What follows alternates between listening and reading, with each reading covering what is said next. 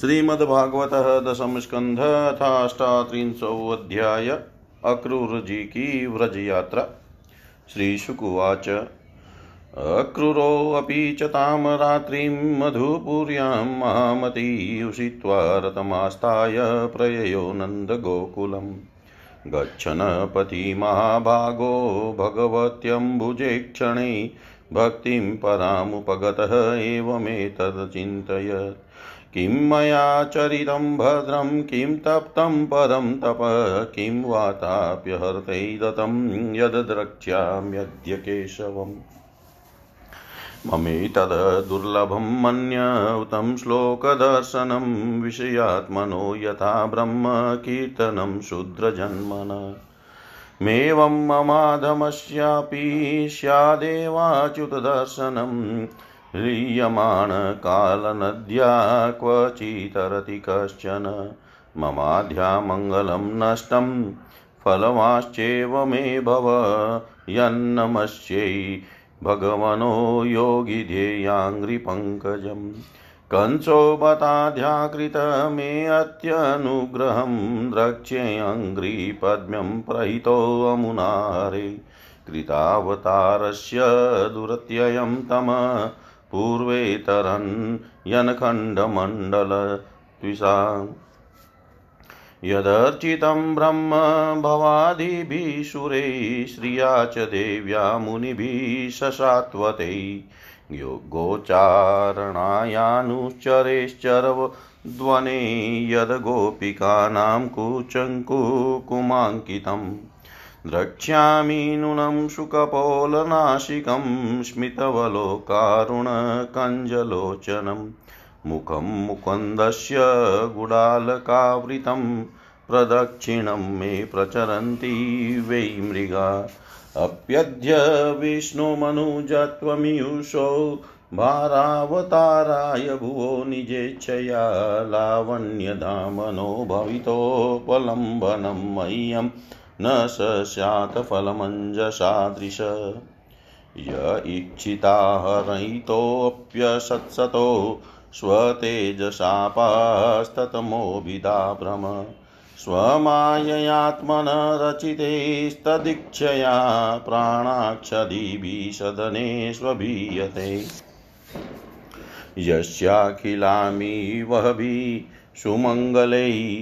सुमङ्गलैर्वाचो विमिश्रा गुणकर्मजन्मभिः प्राणन्ति शुभन्ति पुनन्ति वै जगद्यास्तद्विरक्ता स्वशोभनामता स चावतीर्ण किल सात्वतान्वये स्वसेतुपालामरवर्य शर्मकृत यशो वितन्वत व्रज आस्त ईश्वरो गायन्ति देवाय दशेषमङ्गलम् तं त्वद्य नूनं महतां गतिं गुरुं त्रैलोक्यकान्तं दृशीमन्ममहोत्सवं रूपं दधानं श्रियैप्सितास्पदं द्रक्ष्ये ममाशनुषश सुदर्शना अथावरुडसपदिशयोरथात् प्रधानपुंसोऽसचरणं स्वलब्धये धियादृतं योगिभिर्प्यहं ध्रुवं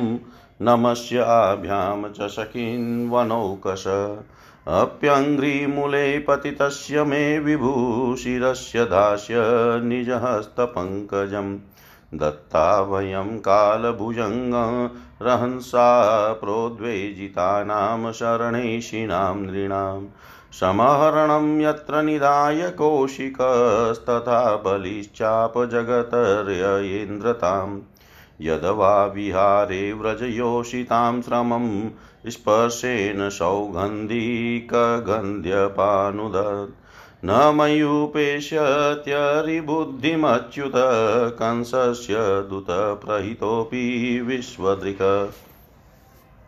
यो अन्तबहिश्चेतस एतदीहितं क्षेत्रज्ञ इच्छत्यमलेन चक्षुषा अप्यङ्घ्रिमूले अवहितं कृताञ्जलिं मामीक्षिता सस्मितमाद्रया दृशा सपद्य सपद्य पदवस्थ समस्त किल्बिषो वोढामुदं वितविशङ्कं मूर्जिताम् सुहृतं ज्ञातिमन्नन्य देवतं दोभ्यां प्रेतभ्यां परिरप्स्यते यत माम् आत्मा हि तीति क्रियते तदेव मे बन्धश्च कर्मात्मक उच्चवशीत्यत लब्धांग संगम प्रणतं कृतांजलिं मां वक्ष्यते अक्रूर ततेत्य उरुस्रुवा तदा वयं जन्मभृतो मय्यशा नेवादितो योऽधिगमुष्य जन्म तत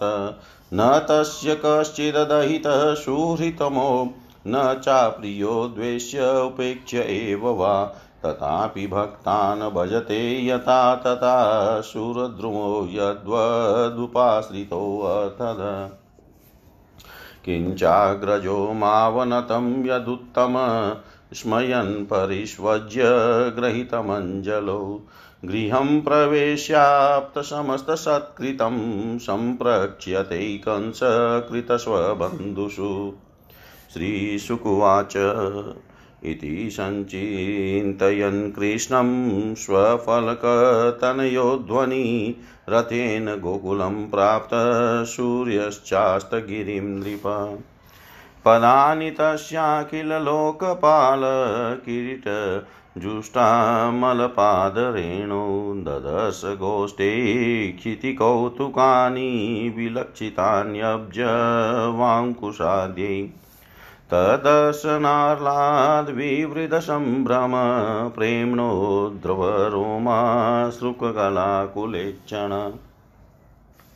तथादवस्कन्ध्य सते स्वचेष्टत प्रभोरमुन्यङ्घ्रिरज्ञास्ययो इति देहं वृतामियानर्तो हित्वा दम्भं वियं शुचम् संदेशादयो हरे लिंगदर्शन श्रवणादिभि ददर्श कृष्णं रामं च व्रजे गोदोहनं गतो पीतनीलाम्बरधरो शरदम्बुरुवेक्षणो किशोरो श्यामलश्वेतो श्रीनिकेतो बृहद्भुजो सुमुखौ सुन्दरवरो बालद्वीरदविक्रमो ध्वजव्रजां कुशां भोजैश्चि चन्नित्यैरङ्घ्रिभिव्रजं शोभयन्तो महात्मान् नावनुक्रोशस्मितेक्षणो उदाररुचिरक्रीडोऽस्त्रविणो वनमालिनो पुण्यगन्धानुलिप्ताङ्गो स्नातो विरजवाससो प्रधानपुरुषावाद्यो जगद्धेतु जगत्पति अवतीर्णो जगत्यते श्वासेन बलकेशवो दिशो वितिमराराजन् कुर्वाणो प्रभव याश्वया यथा मारकतशैलो रोप्यश्च कनकाचितो रथातुर्णमवप्लुत्य सोऽक्रूरस्नेहविवल पपात चरणोपान्ते दण्डवद् रामकृष्णयो भगवद्दर्शनार्लाद बाष्पर्याकुलेक्षण पुलकाचिताङ्ग औत्कण्ठ्यात् स्वाख्यानि नाशकन्नृप भगवास्तमभिप्रेत्य रथाङ्गाङ्कितपाणिना परिरेभ्येऽभ्युपाकृष्य प्रीतप्रणतवत्सल शङ्कर्षणश्च प्रणतमुपगुह्य महामना गृहीत्वा पाणिना पाणी अनयत सानुजो गृहम् पृष्टवात स्वागतं तस्मै निवेद्य च वरासनं प्रक्षालय विधिवत पादो मधुपर्काहरणमारत निवेद्य गाम चातिथये संवाय श्रान्तमादृत अन्नं बहुगुणं मेद्यं श्रदियोपाहरद्विभु तस्मै भुक्तवते प्रीत्या राम परम धर्मवीत मुखवासै गन्धमाल्यै परां प्रीतिं व्यदात पुनः। पप्रच्छ शतकृतं नन्द कथं स्तनिरनुग्रहे कंसे जीवति दासाः शौनपाला इवावय। योऽवधीत स्वस्वसुस्तोकान् क्रोशन्त्याशु त्रिपखल। किं नु श्वितत्त प्रजानाम वह कुशलं विमृशामहे। इतं सुनृत्तया वाचा नन्देन सुसभाजित क्रूरपरिपृष्टेन जहावद्वपरिश्रमम्। अक्रूरपरिपृष्टेन जहावद्वपरिश्रमम्। श्री सुखदेव जी कहते हैं, परीक्षित महामति अक्रूर जी भी वह रात मथुरापुरी में बिताकर प्रातः काल होते ही रथ पर सवार हुए और नंद बाबा के गोकुल की ओर चल दिए। परम भाग्यवान अक्रूर जी व्रज की यात्रा करते समय मार्ग में कमलनयन भगवान श्री कृष्ण की परम प्रेममयी भक्ति से परिपूर्ण हो गए। वे इस प्रकार सोचने लगे, मैंने ऐसा कौन सा शुभ कर्म किया है, ऐसी कौन सी श्रेष्ठ तपस्या की है, अथवा किसी सत्पात्र को ऐसा कौन सा महत्वपूर्ण दान दिया है जिसके फलस्वरूप आज मैं भगवान श्री कृष्ण के दर्शन करूँगा। मैं बड़ा विषयी हूँ। ऐसी स्थिति में बड़े बड़े सात्विक पुरुष भी जिनके गुणों का ही गान करते रहते हैं दर्शन नहीं कर पाते। उन भगवान के दर्शन मेरे लिए अत्यंत दुर्लभ हैं। वे ठीक वैसे ही जैसे शूद्र कुल के बालक के लिए वेदों का कीर्तन। परंतु नहीं, मुझ अधम को भी भगवान श्री कृष्ण के दर्शन होंगे ही, क्योंकि जैसे नदी में बहते हुए तिनके कभी कभी इस पार से उस पार लग जाते हैं, वैसे ही समय के प्रवाह से भी कोई कहीं कोई संसार सागर को पार कर सकता है। अवश्य ही आज मेरे सारे अशुभ नष्ट हो गए। आज मेरा जन्म सफल हो गया, क्योंकि आज मैं भगवान के उन चरण कमलों में साक्षात नमस्कार करूंगा जो बड़े बड़े योगी यतियों के भी केवल ध्यान के ही विषय हैं। अहो, कंस ने तो आज मेरे ऊपर बड़ी ही कृपा की है। उसी कंस के भेजने से मैं इस भूतल पर अवतीर्ण स्वयं भगवान के चरण कमलों के दर्शन पाऊंगा, जिनके नखमंडल की कांति का ध्यान करके पहले युगों के ऋषि महर्षि इस अज्ञान रूप अपार अंधकार राशि को पार कर चुके हैं। स्वयं वही भगवान तो अवतार ग्रहण करके प्रकट हुए हैं। ब्रह्मा, शंकर, इंद्र आदि बड़े बड़े देवता जिन चरण कमलों की उपासना करते रहते हैं, स्वयं भगवती लक्ष्मी एक क्षण के लिए भी जिनकी सेवा नहीं छोड़ती, प्रेमी भक्तों के साथ बड़े बड़े ज्ञानी भी जिनकी आराधना में संलग्न रहते हैं, भगवान के वे ही चरण कमल गौवों के चराने के लिए ग्वाल बालों के साथ वन वन में विचरते हैं।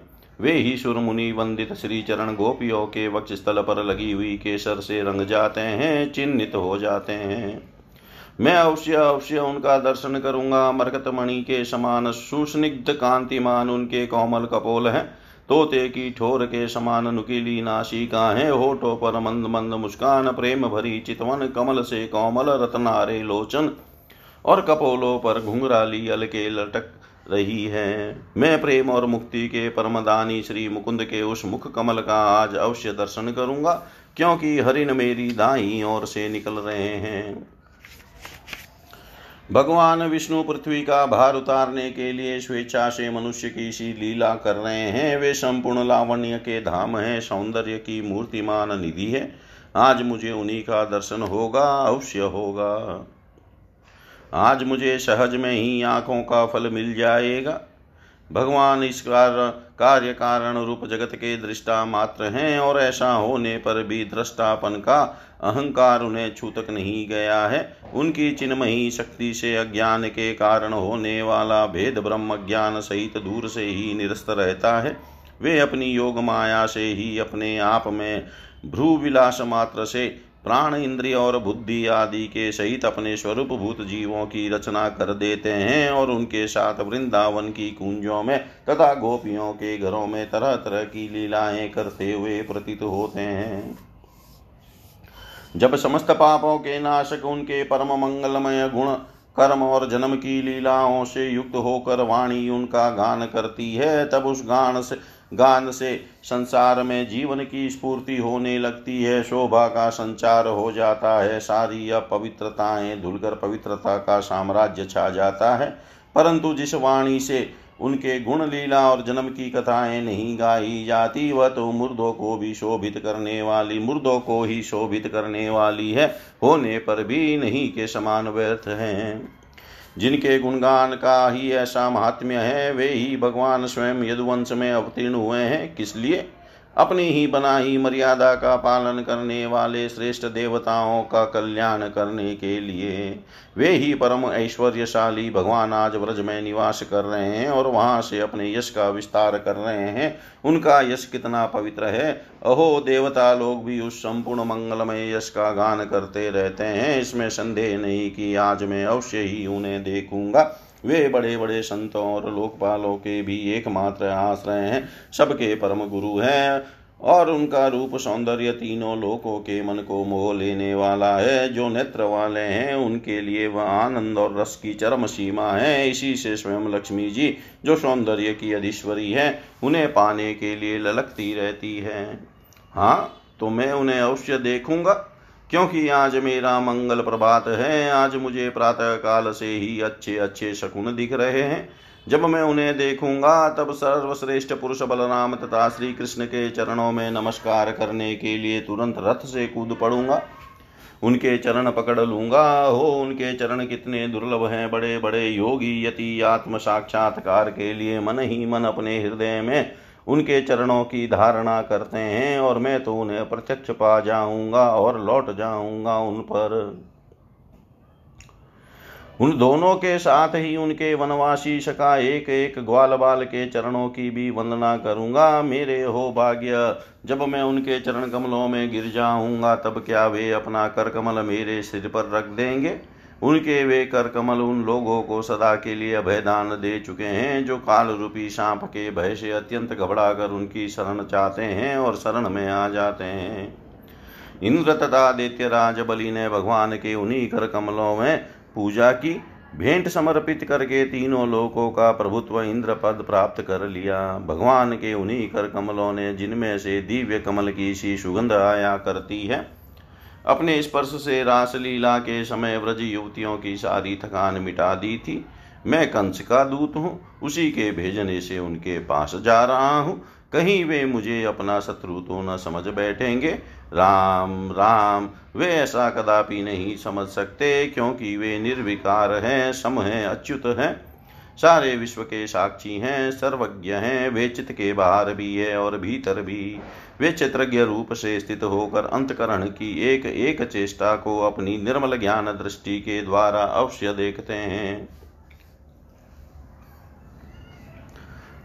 ज्ञान दृष्टि के द्वारा देखते रहते हैं। तब मेरी शंका व्यर्थ है। अवश्य ही मैं उनके चरणों में हाथ जोड़कर विनीत भाव से खड़ा हो जाऊंगा। वे मुस्कुराते हुए दया भरी स्निग्ध दृष्टि से मेरी ओर देखेंगे।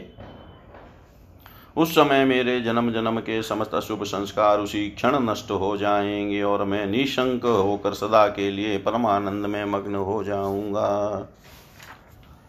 मैं उनके कुटुंब का हूँ और उनका अत्यंत हित चाहता हूँ। उनके सिवा और कोई मेरा आराध्य देव भी नहीं है। ऐसी स्थिति में वे अपनी लंबी लंबी बाहों से पकड़कर मुझे अवश्य अपने हृदय से लगा लेंगे। आहा, उस समय मेरी तो देह पवित्र होगी ही, वह दूसरों को पवित्र करने वाली भी बन जाएगी, और उसी समय उनका आलिंगन प्राप्त होते ही मेरे कर्ममय बंधन, जिनके कारण मैं अनादिकाल से भटक रहा हूँ, टूट जाएंगे। जब वे मेरा आलिंगन कर चुकेंगे और मैं हाथ जोड़ सिर झुकाकर उनके सामने खड़ा हो जाऊंगा, तब वे मुझे चाचा अक्रूर इस प्रकार कहकर संबोधन करेंगे। क्यों न हो, इसी पवित्र और मधुर यश का विस्तार करने के लिए ही तो वे लीला कर रहे हैं।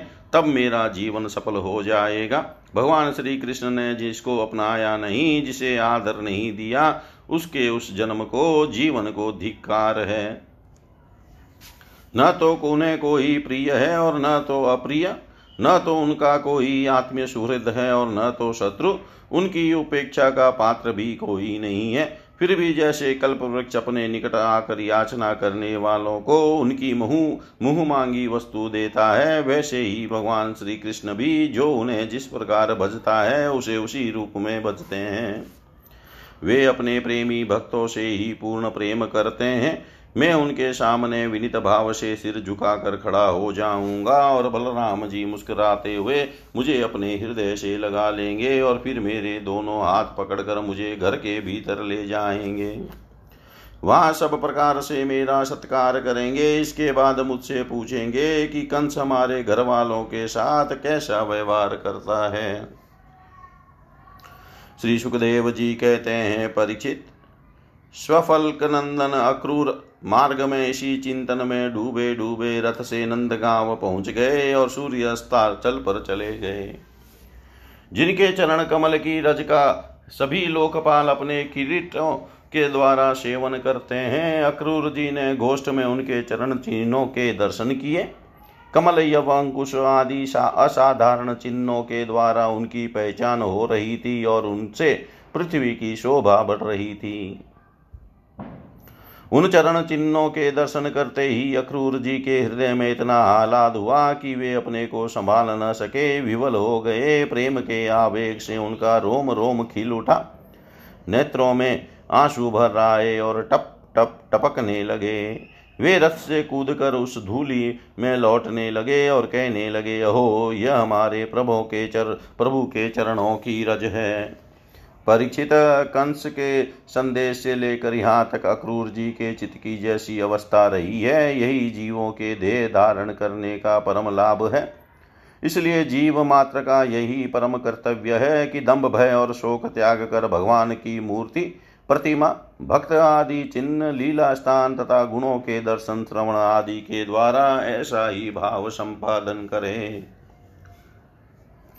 व्रज में पहुंचकर अक्रूर जी ने श्री कृष्ण और बलराम दोनों भाइयों को गाय धोने के स्थान में विराजमान देखा। श्याम सुंदर श्री कृष्ण पीताम्बर धारण किए हुए थे और गौर सुंदर बलराम नीलांबर, उनके नेत्र शरतकालीन कमल के समान खिले हुए थे।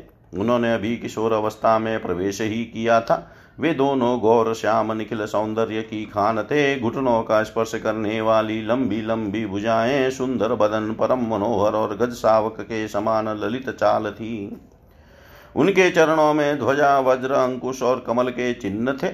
जब वे चलते थे उनसे चिन्हित होकर पृथ्वी शोभायमान हो जाती थी। उनकी मंद मंद मुस्कान और चितवन ऐसी थी मानो दया बरस रही हो। वे उदारता की तो मानो मूर्ति ही थे। उनकी एक एक लीला उदारता और सुंदर कला से भरी थी। गले में वनमाला और मणियों के हार जगमगा रहे थे। उन्होंने अभी अभी स्नान करके निर्मल वस्त्र पहने थे और शरीर में पवित्र अंगरांग तथा चंदन का लेप किया था। परीक्षित, अक्रूर ने देखा कि जगत के आदि कारण, जगत के परमपति पुरुषोत्तम ही संसार की रक्षा के लिए अपने संपूर्ण अंशों से बलराम जी और श्री कृष्ण के रूप में अवतीर्ण होकर अपनी अंग कांति से दिशाओं का अंधकार दूर कर रहे हैं। वे ऐसे भले मालूम होते हैं जैसे सोने से मढ़े हुए मरकतमणि और चांदी के पर्वत जगमगा रहे हो। उन्हें देखते ही अक्रूर जी प्रेमावेग से अधीर होकर रथ से कूद पड़े और भगवान श्री कृष्ण तथा बलराम के चरणों के पास साष्टांग लौट गए। परीक्षित, भगवान के दर्शन से उन्हें इतना आह्लाद हुआ कि उनके नेत्र आंसू से सर्वथा भर गए। सारे शरीर में पुलकावली छा गई। उत्कंठावश गला भर आने के कारण वे अपना नाम भी न बतला सके। शरणागत वत्सल भगवान श्री कृष्ण उनके मन का भाव जान गए। उन्होंने बड़ी प्रसन्नता से चक्रांकित हाथों के द्वारा उन्हें खींचकर उठाया और हृदय से लगा लिया। इसके बाद जब वे परम मनस्वी श्री बलराम जी के सामने विनीत भाव से खड़े हो गए, तब उन्होंने उनको गले लगा लिया और उनका एक हाथ श्री कृष्ण ने पकड़ा और दूसरा बलराम जी ने। दोनों भाई उन्हें घर ले गए। घर ले जाकर भगवान ने उनका बड़ा स्वागत सत्कार किया, कुशल मंगल पूछकर श्रेष्ठ आसन पर बैठाया और विधि पूर्वक उनके पांव पकार कर मधुपर्क, शहद मिला हुआ दही, आदि पूजा की सामग्री भेंट की। इसके बाद भगवान ने अतिथि अक्रूर जी को एक गाय दी और पैर दबाकर उनकी थकावट दूर की तथा बड़े आदर एवं श्रद्धा से उन्हें पवित्र और अनेक गुणों से युक्त अन्न का भोजन कराया। जब वे भोजन कर चुके तब धर्म के परम मर्मज्ञ भगवान बलराम जी ने बड़े प्रेम से मुखवास, पान, इलायची आदि और सुगंधित माला आदि देकर उन्हें अत्यंत आनंदित किया। इस प्रकार सत्कार हो चुकने पर नंदराय जी ने उनके पास आकर पूछा, अक्रूर जी, आप लोग निर्दयी कंस के जीते जी किस प्रकार अपने दिन काटते हैं? अरे उसके रहते आप लोगों की वही दशा है जो कसाई द्वारा पाली हुई भेड़ों की होती है। जिस इंद्रिया राम पापी ने अपनी बिलखती हुई बहन के नन्हे नन्हे बच्चों को मार डाला, आप लोग उसकी प्रजा हैं, फिर आप सुखी हैं, यह अनुमान तो हम कर ही कैसे सकते हैं। अक्रूर जी ने नंद बाबा से पहले ही कुशल मंगल पूछ लिया था। जब इस प्रकार नंद बाबा ने मधुरवाणी से अक्रूर जी से कुशल मंगल पूछा और उनका सम्मान किया तब अक्रूर जी के शरीर में रास्ता चलने की जो कुछ थकावट थी वह सब दूर हो गई। इति श्रीमद्भागवते महापुराणे पारमहंस्यां संहितायां दशम स्कन्धे पूर्वाधे अक्रूरागमनं नाम अष्टात्रिंशोऽध्याय। सर्वं श्रीशां सदाशिवार्पणम् अस्तु। ओं विष्णवे नमः। ओं विष्णवे नमः। ओं विष्णवे नमः। श्रीमद्भागवतः दशम स्कन्धः एकोनचत्वारिंशोऽध्याय। श्रीकृष्ण बलराम का मथुरागमन। श्रीशुकुवाच। शुकोपविष्टः पर्यङ्कै रामकृष्णो रुमानितः लेभे मनोरथान् सर्वान् पथीयान् स चकारः। किं लभ्यं भगवति प्रसन्ने श्रीनिकेतने तथापि तत्परा राजनः वाञ्छन्ति किञ्चन। सायन्तनाशनं कृत्वा भगवान् देवकीसुतः सुहृत्सुवृतं कंसस्य पप्रच्छान्यचिकीर्षितं। श्रीभगवान् उवाच। तात सौम्यागतः कच्चित् स्वागतं भद्रमस्तु वः अपि स्वज्ञाति बन्धुनाम नमिव मनामयम्। किं नु नः कुशलं पृच्छेये दमाने कुलामये कंसे मातुला नाम नाम्यङ्ग स्वानां नस्तत्प्रजासु च। अहो अस्मद्भूर भूरि पित्रो वृजिनमार्ययो यद्धेतो पुत्रमरणं यद्धेतो बन्धनं तयो। दिष्ट्याद्यदर्शनं श्वानां मह्यं वः सौम्यकाङ्क्षितं सञ्जातं वर्ण्यतां तात त्वागमन कारणं। श्रीशुकुवाच। पृष्ठो भगवता सर्वं वर्णयामास माधव वैरानुबन्धं यदुषु वसुदेव वधोद्यमम्। यत संदेशो यदर्थं वा दूत संप्रेषितः स्वयं यदुक्तं नारदेनास्य स्वजन्मा जन्मानकदुन्दुभै। श्रुत्वा क्रूरवचः कृष्णो बलश्च परवीरः प्रहस्य नन्दं पितरं राज्ञादिष्टं विजज्ञतुः। गोपान् समादिशत सोऽपि गृह्यातां सर्वगौरस उपायनानि गृह्णीष्ध्वम् योजयन्तां शकटानि च। यास्यामः स्वहो मधुपुरीं दास्यामो नृपतैरसान् द्रक्ष्यामः सुमहतपर्व यान्ति जानपदा किल। एवमाघोषयतः क्षत्रा नन्दगोप स्वगोकुले गोप्यस्तास्तदुपसृत्य बभूव व्यथिता वृषं। रामकृष्णो पुरीं नेतुमक्रूरं व्रजमागतम्। काश्चित्तत्कृतहर्ता पार्श्वा समलानमुखश्रियः संस्रददुकुलवलय केशग्रन्थ्यश्चरकाश्चन अन्याश्च तदनुध्याननिवृता शेषवृत्तय नाभ्यजाननिमं लोकमात्मलोकं गता इव। स्मरन्त्यश्चापराशौरैरनुरागस्मितैरिता हृदि स्पर्शश्चित्रपदा गिरसमुमुः स्त्रिय गतिं सुललितां चेष्टा स्निग्धहासावलोकनं शोकापहानि नर्माणि प्रोधामचरितानि च। चिन्तयन्त्यो मुकुन्दस्य भीता विरहकातरा समेता सङ्गस प्रोचुः श्रुमुखोऽच्युताशया। गोप्यौचु अहो विधातस्तव न क्वचिद् दया संयोज्य मित्र्या प्रणयेन देहिन ताश्चाकृतार्थान् वियुन्नक्ष्यपार्थकं विक्रीडितं ते अर्भकचेष्टितं यथा यस्त्वं प्रदस्यासितकुन्तलावृतं मुकुन्द वक्त्रं शुकपोलमुन्नसम्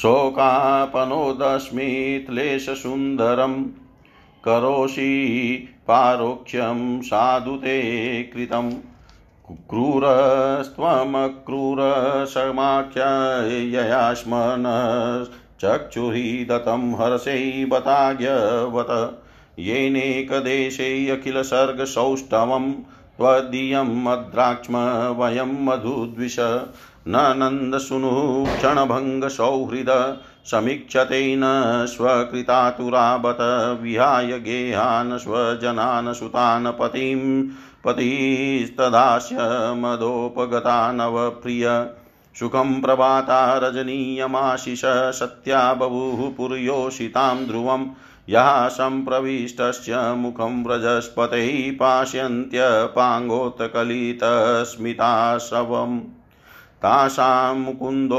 मधुमञ्जुभाषितैर्गृहीतचितः परवान् मनस्वपि कथं पुनर्न प्रतियास्यते बलाग्राम्या सल्लज्जस्मितविभ्रमे भ्रमण अद्य ध्रुवं तत्र दृशो भविष्यते दासाः भोजान्धकवृष्णिशात्वतां महोत्सव श्रीरमणं गुणास्पदं द्रक्ष्यन्ति ये चाध्वनि देवकीसुतम् मेतद्विदस्या करुणस्य नाम भूदक्रूर इत्येततीव दारुण यो आश्वानाश्वास्य सुदुःखितं जनं प्रियात प्रियं नेष्यति पारं ध्वन अनाद्रधिरेश समास्थितो रथं तमन्वमी च त्वरयन्ति दुर्मदा गोपानोभिस्तिवैरेरुपेक्षितम् देवं च नोद्य प्रतिकूलमीहते निवारयाम समुपेत्य माधवं किं नो अकरिष्यन् कुलवृद्धबान्धवा मुकुन्दसङ्गानिमिषार्धदुस्त्यजाद्देवेन विद्वंसितदिनचेतसां यस्यानुरागललितस्मितवल्गुमन्त्रलीलावलोकपरिरम्भणरासगोष्ठ्यां नीताश्मन क्षणमिव क्षणदा विनातं गोप्य कथं वतीतरेम तमो दुरन्तम यो अग्नक्षये व्रजमनन्तशक परितो गोपै विशनकूर रजशूरितालस्त्रक वेणुं कनन स्मितकटाक्षनिरीक्षणेन चित्तं चिनोत्य मुमृतेन नूकतं भवेनम् भवेम श्रीशुकुवाच एवं ब्रुवाणा विरहातुरा वृषं व्रजस्त्रियः कृष्णविषक्तमानसा विसृज्य लजां रुरुद स्म सुस्वरं गोविन्द दामोदरमाधवेति स्त्रीणामेवं रुदन्ति नामुदिते सवितर्यत अक्रूरचोदयामाश कृतमेत्रादिको रतम् गोपास्तमन्वसजन्त नन्दाद्या शकटैस्ततः आदायोपायनं भूरि कुम्भान् घोरसंभृतान् गोप्यश्च दयितं कृष्णमनुव्रज्यानुरञ्जिता प्रत्यादेशं भगवतः काञ्चन्त्यश्चावत स्थिरे तास्तथा ताप्यतिर्वीक्ष्य स्वप्रस्थाने यदुत्तम सान्त्वयामास सप्रे मेयारा मेरायास्यति दौत्यकै यावदालक्ष्यते केतुर्यावदरेणुरथस्य च अनुप्रस्थापितात्मानो लेख्यानिवोपलक्षिता ता निराशा निवृतु गोविन्दविनिर्वर्तने विशोकानि निन्युर्गायन्त्य प्रियचेष्टितम् भगवानपि सम्प्राप्तो रामाक्रूरयुतो नृपरतेन वायुवेगेन कालिन्दीमग्नाशिनीं तत्रोपस्पर्शय पानीयं पीत्वा मृष्टं मणिप्रभं वृक्षषण्डमुपव्रज्य सरामो रतमाविशत् अक्रूरस्तावुपामन्त्रय निवेशय च रथोपरि कालिन्द्या हृद्यमागत्य स्नानं विधिवदाचरत् निमज्य तस्मिन् सलिले जपन ब्रह्म सनातनं तावेव ददृशो दृशे क्रूरो रामकृष्णो समन्वितो तौ रतस्थो कतमिह सुतावानकदुन्दुभे तैश्वितस्यन्दनेन स्तैत्युन्मज्जय व्यचष्टस तत्रापि च यथा पूर्वमाशिनी पुनरेव स न्यमजददर्शनं यन्मे मृषां किं सलिले तयो भूयस्तत्रापि सोऽद्राक्षितस्तूयमानमहीश्वरम् सिद्धचारणगन्धर्वै सुरेरनतकन्धरे सहस्रशिरसं देवं सहस्रफणमौलिनं नीलाम्बरं विशश्वेतं श्रृङ्गै श्वेतमिव स्थितं तस्योत्सङ्गै घनश्यामं पितकोशेयवाससं पुरुषं चतुर्भुजं शान्तं पद्मपत्रारुणे क्षणं चारुप्रसन्नवदनं चारुहासनिरीक्षणं शुभ्रून्नसं चारुकर्णं सुकपोलारुणाधरम् प्रलम्ब पीवरभुजं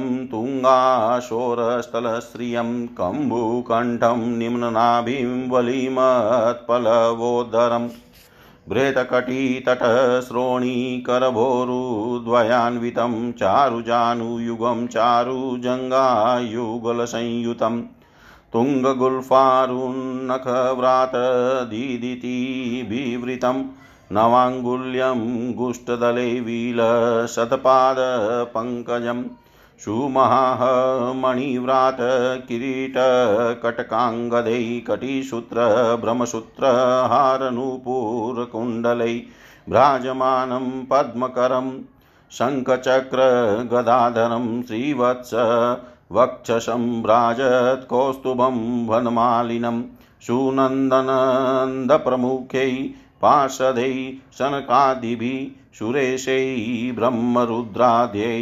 नर्वभीषद्विजोतमै प्रह्लादनारदवसुप्रमुखै भागवतोत्तमै स्तूयमानं पृथग्भावै वचोभिरमलात्मभिः श्रिया पुष्टया गिराकान्त्या कीर्त्या तुष्टो लयोर्जया विद्या शक्त्या मायया च निषेवितं विलोकय शुभृशं प्रीतो भक्त्या परमयायुत हर्ष्यत अनुरहो भाव परिक्लिनात्मलोचन गिरा गदगदयास्तौ शीतसत्त्वमालभ्य गिरा गदगदयास्तोषितः सत्वमालम्ब्य सात्वतः प्रणम्य मूर्ध्ना वहितः किताञ्जलिपुटशने प्रणम्य मूर्ध्ना वहितः किताञ्जलिपुटशने।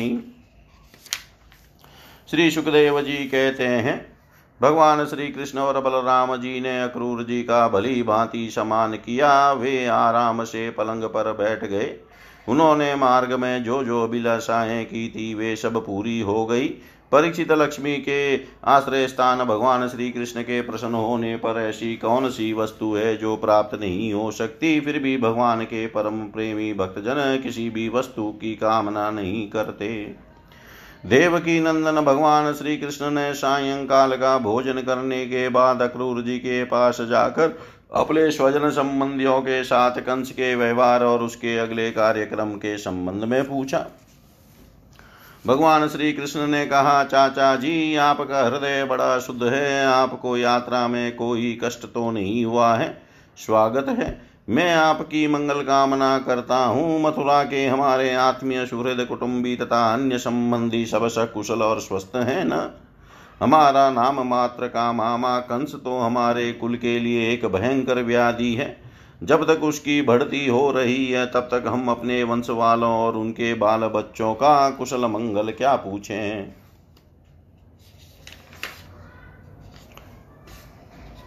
चाचा जी, हमारे लिए यह बड़े खेद की बात है कि मेरे ही कारण मेरे निरपराध और सदाचारी माता पिता को अनेकों प्रकार की यातनाएं झेलनी पड़ी, तरह तरह के कष्ट उठाने पड़े, और तो क्या कहूँ, मेरे ही कारण उन्हें हथकड़ी बेड़ी से जकड़कर जेल में डाल दिया गया तथा मेरे ही कारण उनके बच्चे भी मार डाले गए। मैं बहुत दिनों से चाहता था कि आप लोगों में से किसी न किसी का दर्शन हो। यह बड़े सौभाग्य की बात है, आज मेरी वह अभिलाषा पूरी हो गई। सौम्य स्वभाव चाचा जी, अब आप कृपा करके यह बतलाइए कि आपका शुभागमन किस निमित्त से हुआ है। श्री सुखदेव जी कहते हैं, परीक्षित, जब भगवान श्री कृष्ण ने क्रूर जी से इस प्रकार प्रश्न किया तब उन्होंने बतलाया कि कंस ने तो सभी यदुवंशियों से घोर वैर ठान रखा है। वह वसुदेव जी को मार डालने का भी उद्यम कर चुका है। अक्रूर जी ने कंस का संदेश और जिस उद्देश्य से उसने स्वयं अक्रूर जी को दूत बनाकर भेजा था और नारद जी ने जिस प्रकार वसुदेव जी के घर श्री कृष्ण के जन्म लेने का वृतांत उसको बता दिया था, उसो सब कह सुनाया। अक्रूर जी की यह बात सुनकर विपक्षी शत्रुओं का दमन करने वाले भगवान श्री कृष्ण और बलराम जी हंसने लगे और इसके बाद उन्होंने अपने पिता नंद जी को कंस की आज्ञा सुना दी। तब नंद बाबा ने सब गोपों को आज्ञा दी कि सारा गौरस एकत्र करो, भेंट की सामग्री ले लो और छकड़े जोड़ो। कल प्रातः काल ही हम सब मथुरा की यात्रा करेंगे और वहाँ चलकर राजा कंस को गौरस देंगे। वहाँ एक बहुत बड़ा उत्सव हो रहा है, उसे देखने के लिए देश की सारी प्रजा इकट्ठी हो रही है, हम लोग भी उसे देखेंगे। नंद बाबा ने गांव के कोतवाल के द्वारा यह घोषणा सारे व्रज में करवा दी।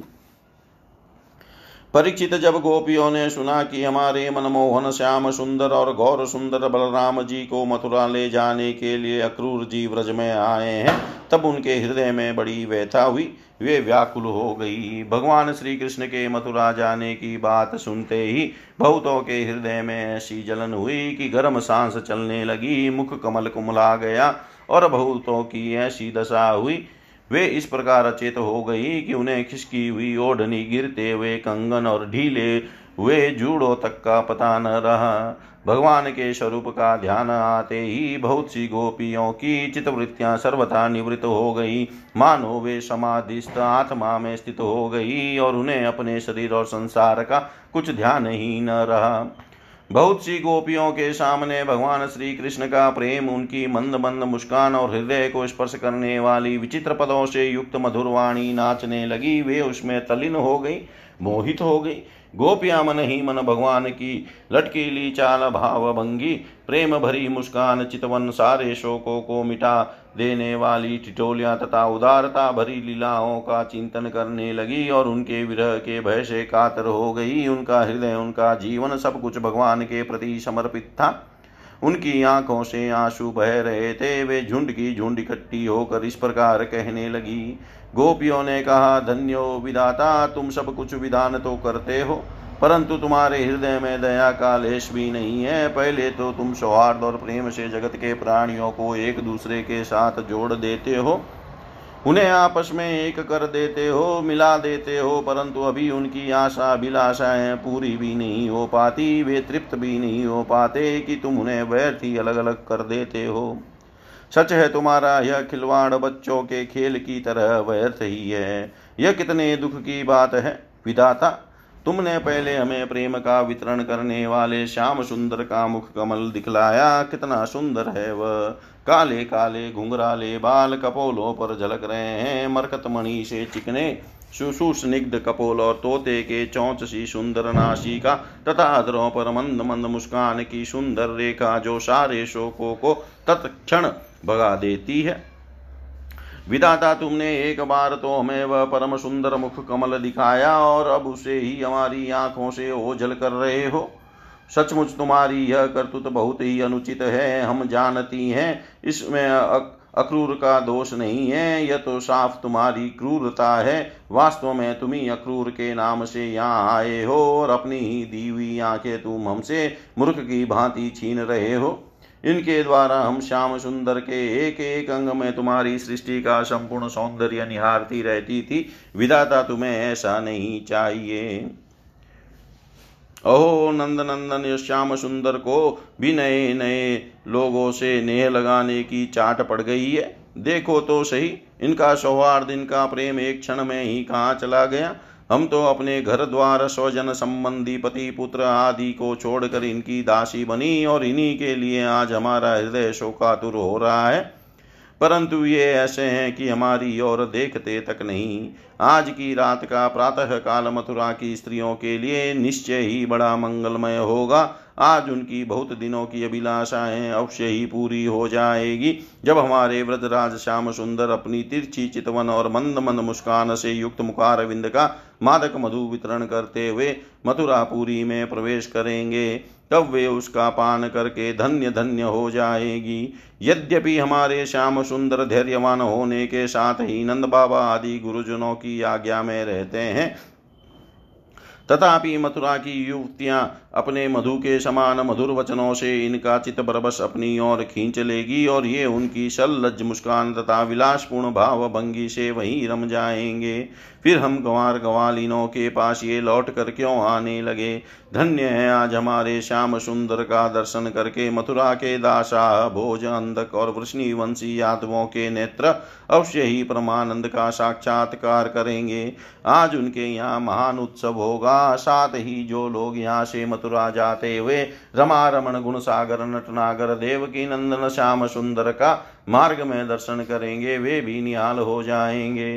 देखो सखी, यह क्रूर कितना निठुर कितना हृदयहीन है। इधर तो हम गोपियाँ इतनी दुखित हो रही हैं और यह हमारे परम प्रियतम नंद दुलारे श्याम सुंदर को हमारी आंखों से ओझल करके बहुत दूर ले जाना चाहता है और दो बात कहकर हमें धीरज भी नहीं बनाता, आश्वासन भी नहीं देता। सचमुच ऐसे अत्यंत क्रूर पुरुष का अक्रूर नाम नहीं होना चाहिए। सखी, हमारे ये श्याम सुंदर भी तो कम निठुर नहीं है। देखो देखो, वे भी रथ पर बैठ गए और मतवाले गोपगण छकड़ों द्वारा उनके साथ जाने के लिए कितनी जल्दी मचा रहे हैं। सचमुच ये मूर्ख हैं और हमारे बड़े बूढ़े, उन्होंने तो इन लोगों की जल्दबाजी देखकर उपेक्षा कर दी है कि जाओ जो मन में आवे करो, अब हम क्या करें। आज विधाता सर्वथा हमारे प्रतिकूल चेष्टा कर रहा है। चलो हम स्वयं ही चलकर अपने प्राण प्यारे श्याम सुंदर को रोकेगी। कुल के बड़े बुढ़े और बंधुजन हमारा क्या कर लेंगे। हरी सखी, हम आधे क्षण के लिए भी प्राणवल्लभ नंद नंदन का संग छोड़ने में असमर्थ थी। आज हमारे दुर्भाग्य ने हमारे सामने उनका वियोग उपस्थित करके हमारे चित्त को विनिष्ट और व्याकुल कर दिया है। सखियों, जिनकी प्रेम भरी मनोहर मुस्कान, रहस्य की मीठी मीठी बातें, विलासपूर्ण चितवन और प्रेम आलिंगन से हमने रास लीला की वे रात्रियां, जो बहुत विशाल थी, एक क्षण के समान बिता दी थी। अब भला उनके बिना हम उन्हीं की दी हुई अपार विरह व्यथा का पार कैसे पावेगी। एक दिन की नहीं, प्रतिदिन की बात है। सायंकाल में प्रतिदिन वे ग्वाल बालों से गिरे हुए बलराम जी के साथ वन से गौएं चरा कर लौटते हैं। उनकी काली काली घुंघराली अलकें और गले के पुष्पहार गौओं के खुर की रज से ढके रहते हैं। वे बांसुरी बजाते हुए अपनी मंद मंद मुस्कान और तिरछी चितवन से देख कर हमारे हृदय को भेद डालते हैं। उनके बिना भला हम कैसे जी सकेगी। श्री सुखदेव जी कहते हैं, परीक्षित, गोपियां वाणी से तो इस प्रकार कह रही थी, परंतु उनका एक एक मनोभाव भगवान श्री कृष्ण का स्पर्श उनका आलिंगन कर रहा था। वे विरह की संभावना से अत्यंत व्याकुल हो गई और लाज छोड़कर हे गोविंद, हे दामोदर, हे माधव, इस प्रकार ऊंची आवाज से पुकार कर सुललित स्वर से रोने लगी। गोपियां इस प्रकार रो रही थी। रोते रोते सारी रात बीत गई। सूर्योदय हुआ। क्रूर जी संध्या वंदन आदि नित्य क्रमों से निवृत्त होकर रथ पर सवार हुए और उसे हाँक ले चले। नंद बाबा आदि गोपों ने भी दूध दही मक्खन घी आदि से भरे मटके और भेंट की बहुत सी सामग्रियां ले ली तथा वे छकड़ों पर चढ़कर उनके पीछे पीछे चले। इसी समय अनुराग के रंग में रंगी हुई गोपियां अपने प्राण प्यारे श्री कृष्ण के पास गई और उनकी चितवन मुस्कान आदि निरख कर कुछ सुखी हुई अब वे अपने प्रियतम श्याम सुंदर से कुछ संदेश पाने की आकांक्षा से वहीं खड़ी हो गई। यदुवंश शिरोमणि भगवान श्री कृष्ण ने देखा कि मेरे मथुरा जाने से गोपियों के हृदय में बड़ी जलन हो रही है, वे संतप्त हो रही है। तब उन्होंने दूत के द्वारा मैं आऊँगा यह प्रेम संदेश भेजकर उन्हें धीरज बंधाया। गोपियों को जब तक रथ की ध्वजा और पहियों से उड़ती हुई धूल दिखती रही तब तक उनके शरीर चित्रलिखित से वहीं ज्यों के त्यों खड़े रहे, परंतु उन्होंने अपना चित्त तो मनमोहन प्राण वल्लभ श्री कृष्ण के साथ ही भेज दिया था। अभी उनके मन में आशा थी कि शायद श्री कृष्ण कुछ दूर जाकर लौट आए, परंतु जब नहीं लौटे तब वे निराश हो गई और अपने अपने घर चली आई। परीक्षित वे रात दिन अपने प्यारे श्याम सुंदर की लीलाओं का गान करती रही और इस प्रकार अपने शोक संताप को हल्का करती। परीक्षित, इधर भगवान श्री कृष्ण भी बलराम जी और अक्रूर जी के साथ वायु के समान वेग वाले रथ पर सवार होकर पापनाशिनी यमुना जी के किनारे जा पहुँचे। वहाँ उन लोगों ने हाथ मुँह धोकर यमुना जी का मरकत मणि के समान नीला और अमृत के समान मीठा जल पिया। इसके बाद बलराम जी के साथ भगवान वृक्षों के झुरमुट में खड़े रथ पर सवार हो गए। अक्रूर जी ने दोनों भाइयों को रथ पर बैठाकर उनसे आज्ञा ली और यमुना जी के कुंड अनंत तीर्थ या ब्रह्महलद पर आकर वे विधि पूर्वक स्नान करने लगे। उस कुंड में स्नान करने के बाद वे जल में डुबकी लगाकर गायत्री का जप करने लगे। उसी समय जल के भीतर अक्रूर जी ने देखा कि श्री कृष्ण और बलराम दोनों भाई एक साथ ही बैठे हुए हैं। तो अब उनके मन में यह शंका हुई कि वसुदेव जी के पुत्रों को तो मैं रथ पर बैठा आया हूँ, अब वे यहाँ जल में कैसे आ गए? जब यहाँ हैं तो शायद रथ पर नहीं होंगे। ऐसा सोचकर उन्होंने सिर बाहर निकाल कर देखा, वे उस रथ पर भी पूर्ववत बैठे हुए थे। उन्होंने यह सोचकर कि मैंने उन्हें जो जल में देखा था वह भ्रम ही रहा होगा, फिर डुबकी लगाई, परंतु फिर उन्होंने वहाँ भी देखा कि साक्षात अनंत देव श्री शेष जी विराजमान हैं और सिद्ध चारण गंधर्व एवं असुर अपने अपने सिर झुकाकर उनकी स्तुति कर रहे हैं। शेष जी के 1000 सिर हैं और प्रत्येक फण पर मुकुट सुशोभित है। कमल नाल के समान उज्ज्वल शरीर पर नीलांबर धारण किए हुए और उनकी ऐसी शोभा हो रही है मानो सहस्त्र शिखरों से युक्त श्वेतगिरी कैलाश शोभायमान हो। अक्रूर जी ने देखा कि शेष जी की गोद में श्याम मेघ के समान घनश्याम विराजमान हो रहे हैं। वे रेशमी पीताम्बर पहने हुए हैं, बड़े ही शांत चतुर्भुज मूर्ति है और कमल के रक्त दल के समान रत्नारे नेत्र हैं। उनका वदन बड़ा ही मनोहर प्रसन्नता का सदन है।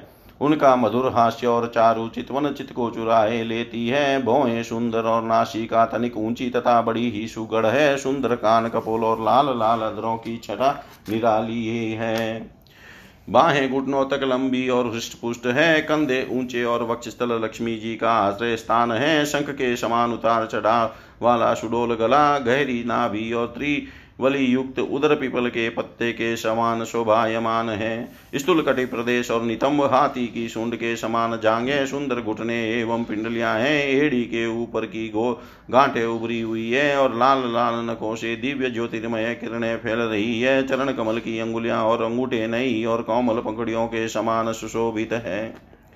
अत्यंत बहुमूल्य मणियों से जुड़ा हुआ मुकुट, कड़े, बाजू बंद कर धनी, हार, नुपुर और कुंडलों से तथा यज्ञोपवीत से वह दिव्य मूर्ति अलंकृत हो रही है। एक हाथ में पद्म शोभा पा रहा है और शेष 3 हाथों में शंख, चक्र और गदा, वक्षस्थल पर श्रीवत्स का चिन्ह, गले में कौस्तुभ मणि और वनमाला लटक रही है।